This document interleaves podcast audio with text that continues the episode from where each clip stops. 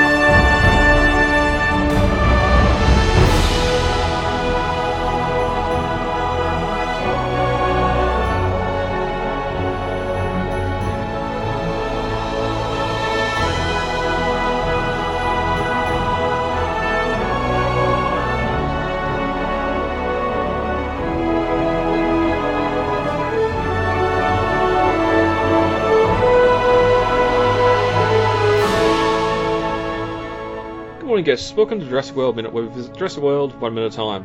One, two, three, four, five.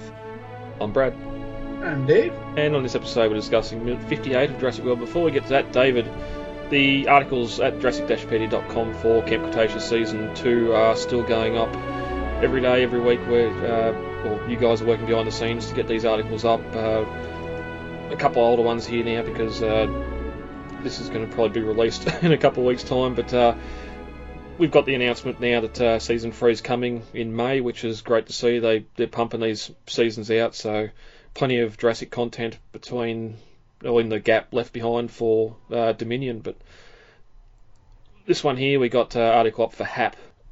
His introduction into the season two, what he was doing there, being the um, being an expedition guide for Mitch and Tiff. I, one thing I wondered, even when the show come out, what would HAP be short for? I have no idea. I, I always assumed like that was his last name or something. Hmm. Yeah, because I can only draw the string to happiness, which he's looking at the photo Well, in the mean- article, he's not happy. well, there is the uh, Marvel character Happy Hogan. I'm not sure if that's like an actual name or just something Stan Lee came up with, but yeah. wasn't he a wasn't he a wrestler or something? That was his stage name. Is that where? Was it? I always I- thought that was his real name. I'm not intimately versed in the uh, in the world of Marvel outside of the movies. No, no, but I, yeah, I, I just assumed because he's um, Tony Stark's driver and body Mm-hmm. uh, security guard or whatever, he might have um, been an ex wrestler or something. But that's where Happy Hogan come from. But again, I'm not I'm not that versed on the Marvel stuff as well, so we can leave that there. Google is saying that his real first name is Harold. Hmm. So maybe Hap is a Harold? Yeah. Then again, as you said, it could be just his an alias name. He's um, in the shady shady side of the world here, Yeah. taking people on illegal hunts.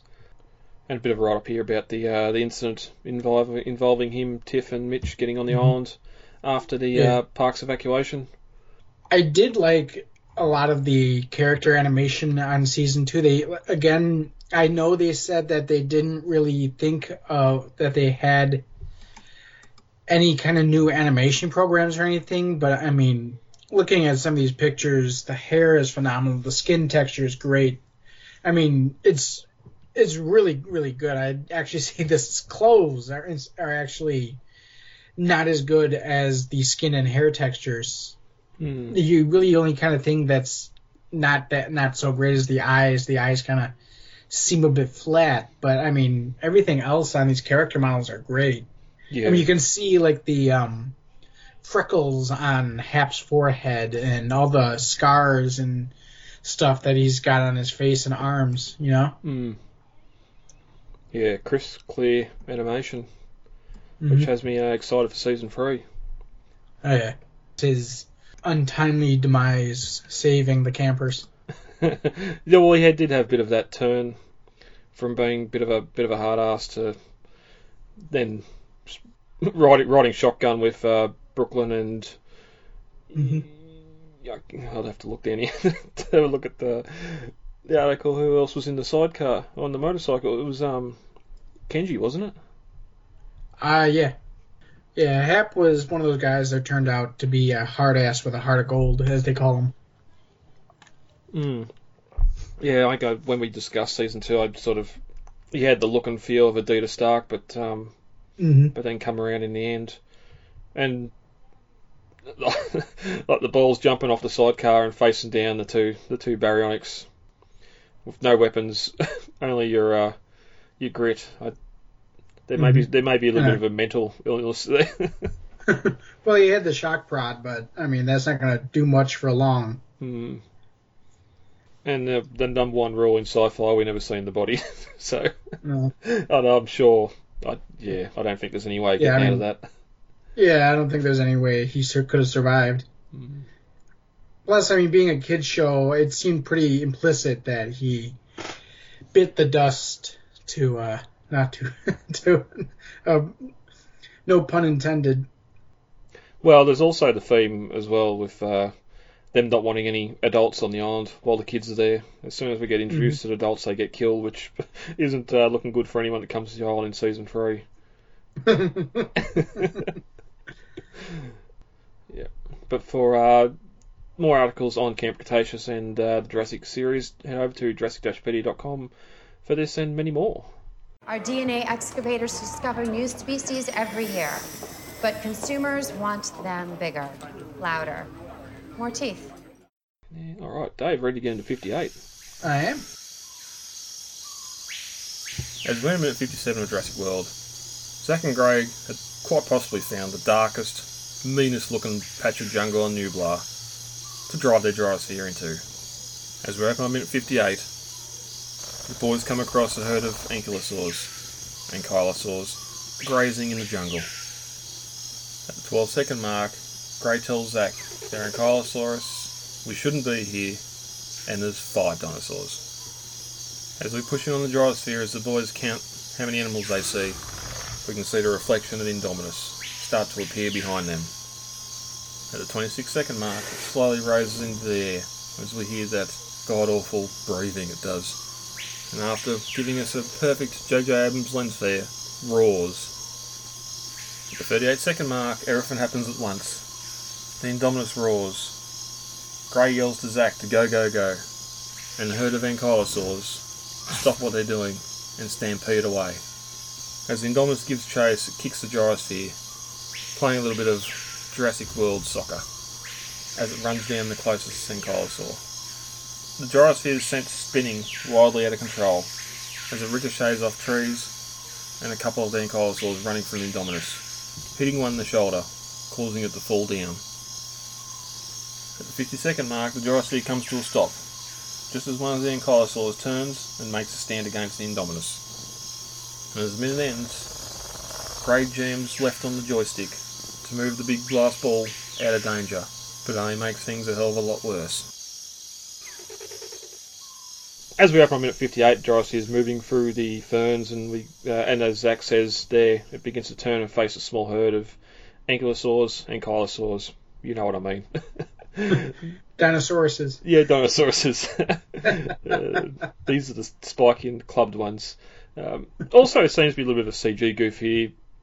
Whenever we see the gyrosphere move, the glass ball's sort of moving independently of the internal structure. Where here, the whole ball and everything turns to face the animals. With the way the gyrosphere works, it should be just the inside bit that turns, and the glass should um, keep going the way it normally would be going. But Mhm. just something I picked up there when they CGI'd the glass around the little rig they had set up here. They um they made the whole thing turn as one.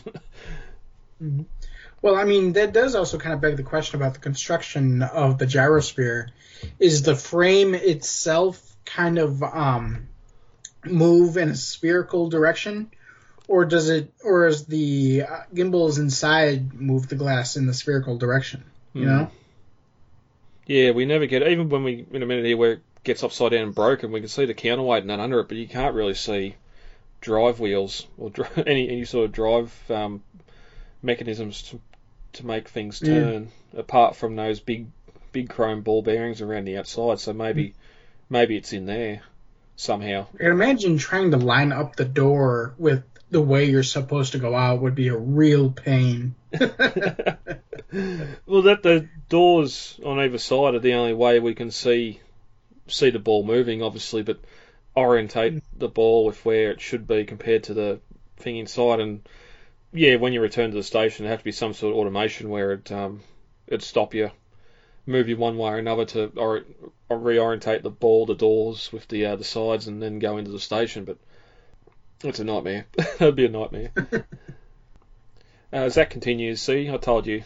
Uh, you're welcome. Up close and personal with four dinosaurs, and uh, technically they were up close and personal with a lot more out in the valley before before this, but uh, these ones are some animals I haven't seen before, and uh, grey retorts, ankylosaurs, uh, ankylosaurs. Uh, we shouldn't be here, and there's five dinosaurs. And as we slowly move in backwards uh, towards the gyrosphere, we can see, well, you just start to see an Indominus's grey snout becoming visible uh, at the back of the ball, mm-hmm. which is something I've never really noticed before. Just looking for it now, seeing how uh, noticeable that uh, that image is coming through the glass. Mm-hmm. Well, it also seems I was kind of curious because it almost seems as if the Indominus was using her camouflage ability again in this scene because she wasn't. I mean, you really don't see her behind them until you see her behind them. Hmm. You know.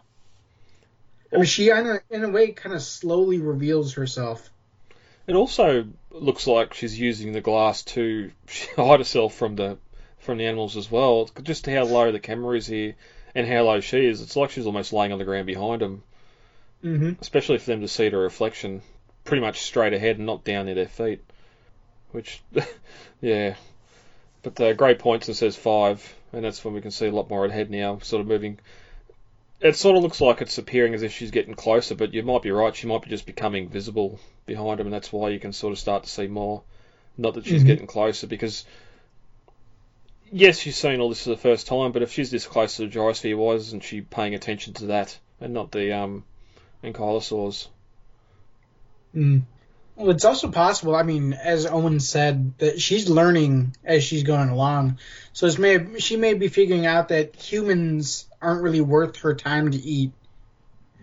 And the only reason she seems to go after after them later is because is like she like she's figured out that they're like easy to catch, but they're not really good to eat because we're they're bony, they're skinny, they don't have meat on them.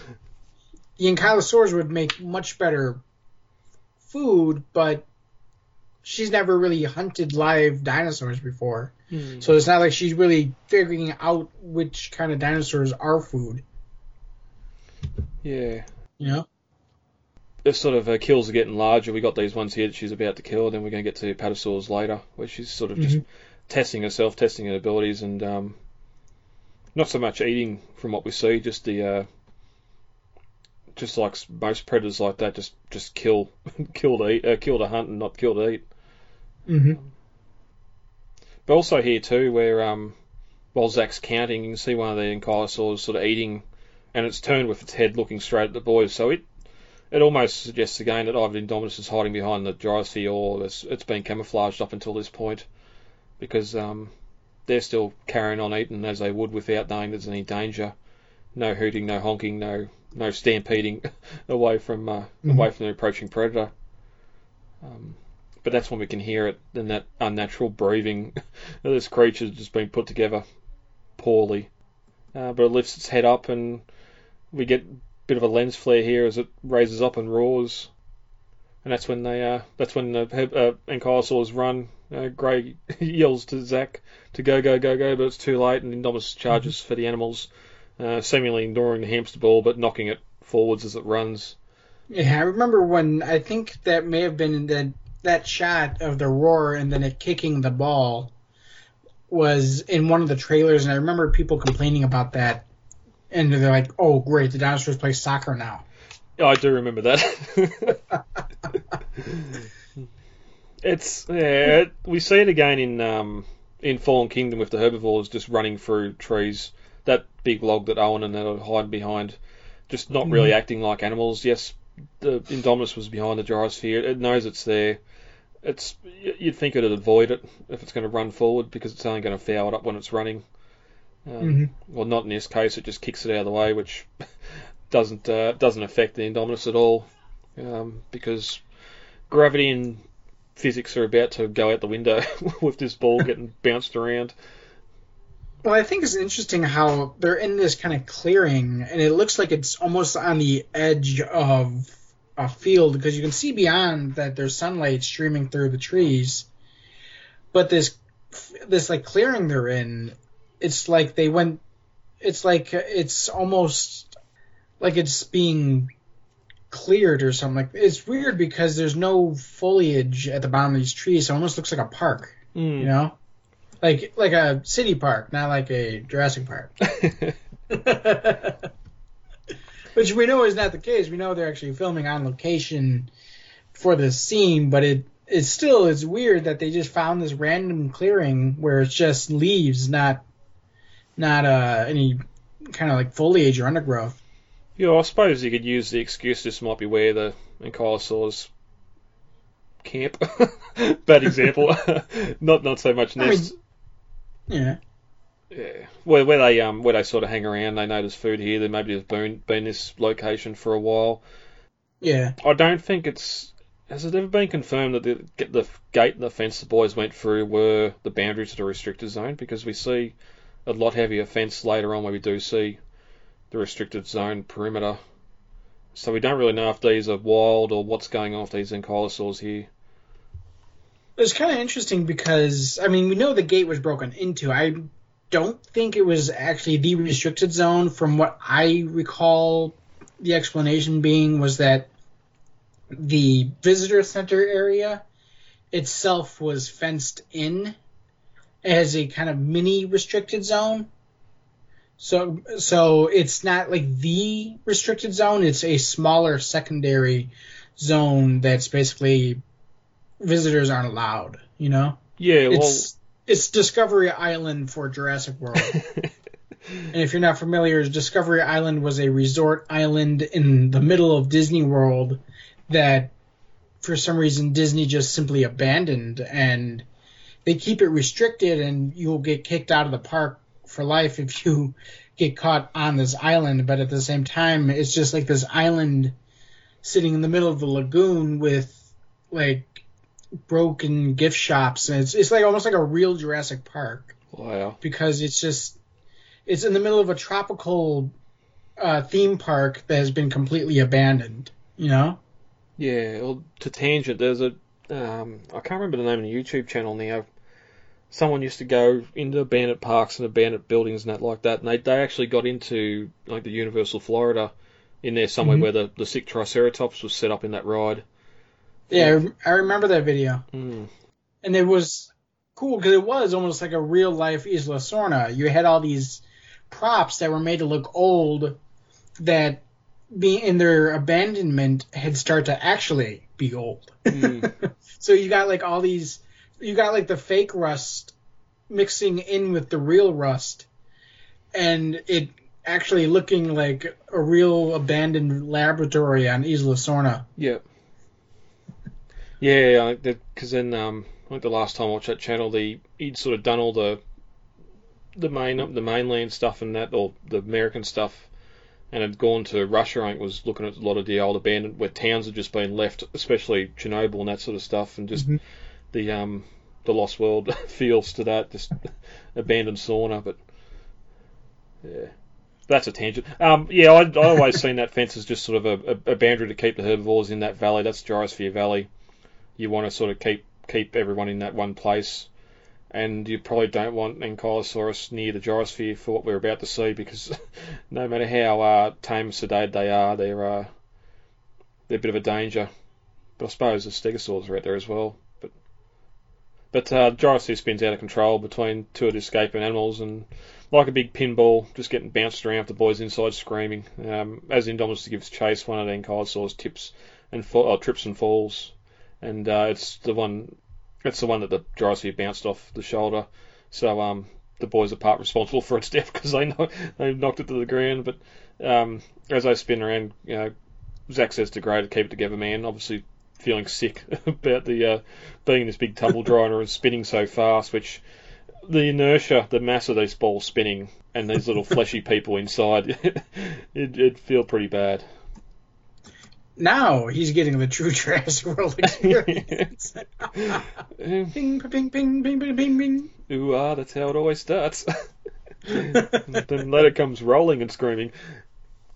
But uh, one of the Ankylosaurs turns and roars at Indominus, and uh, she roars back, and as the minute ends, Zack pulls sideways on the joystick uh, just to get him out of there, but drives straight into one of the rearing Ankylosaurs. and that's uh, that's where we end at minute 58. Uh, anything else in that, Dave, before we get into novel comparisons? No, I think we're good. All right. Well, there are no novel comparisons because it all happens just like the uh, just like the uh, the movie, which the next couple of minutes are all going to be the same. What we see on screen here is exactly what they put to pen, put to pen, put to paper in the uh, the junior novelisation. So, if that's it, we'll get out of here for today and end minute fifty-eight. All right.